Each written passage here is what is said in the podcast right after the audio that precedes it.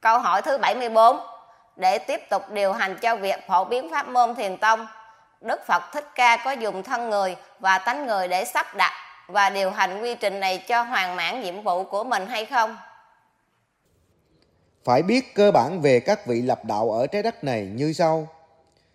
Tất cả các vị lập đạo ở trái đất này, các vị mượn thân người có tần số âm nhiều mà thích linh thiêng để lập đạo. Còn Thái tử Bồ Tát Thường Hộ Minh lập ra đạo Phật, có các vị Phật sau đây ủng hộ và giúp đỡ như Một là Đức Phật Cổ Nhiên Đăng, đứng ra cùng bốn vị Chúa Trời Tứ Thiên Vương lập đạo. Hai là được sự giúp đỡ của sáu vị trong ban thần thánh tiên chủ trái đất này. Ba là có vị Chúa Thế Giới và Chúa Thế Giới Mẫu dự. Cùng với 10 vị kim thân Phật từ Phật giới phân thân vào trái đất họp. 32 vị Chúa Trời từ tam giới vào họp. 6 vị ban thần thánh tiên quản lý trái đất này tổ chức một buổi họp rất hoành tráng để nghe trình bày của Thái tử Bồ Tát Thường Hộ Minh đứng ra sinh lập đạo ở trái đất Nam Diêm Phù Đề này. Rất nhiều vị họp đều có ý kiến về Thái tử Bồ Tát Thường Hộ Minh đứng ra sinh lập đạo Phật này. Sau cùng, Thái tử Bồ Tát Thường Hộ Minh phải trình ra quyển giáo lý sáu pháp môn của đạo Phật.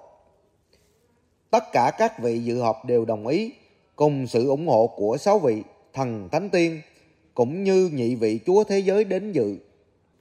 Nên Thái tử Bồ Tát Thường Hộ Minh mới nhập vào thế giới này, nhập thai mẹ, ngủ trong thai mẹ suốt 9 tháng 10 ngày mới ra đời, mang thân và tánh người rất hoàn hảo.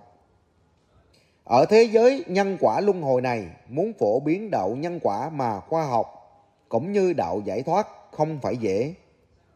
Do đó, vị Thái tử Bồ Tát Thường Hộ Minh khi mang thân tứ đại, danh là Thái tử Tất Đạt Đa, phải tính đủ cách để lập ra đạo Phật này, mà khó nhất là pháp môn giải thoát.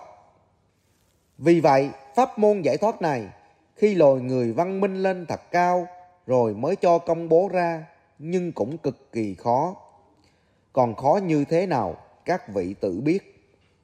Còn việc Đức Phật Thích Ca có còn dùng thân người và tánh người để tiếp tục điều hành cho việc phổ biến pháp môn thiền tông hay không?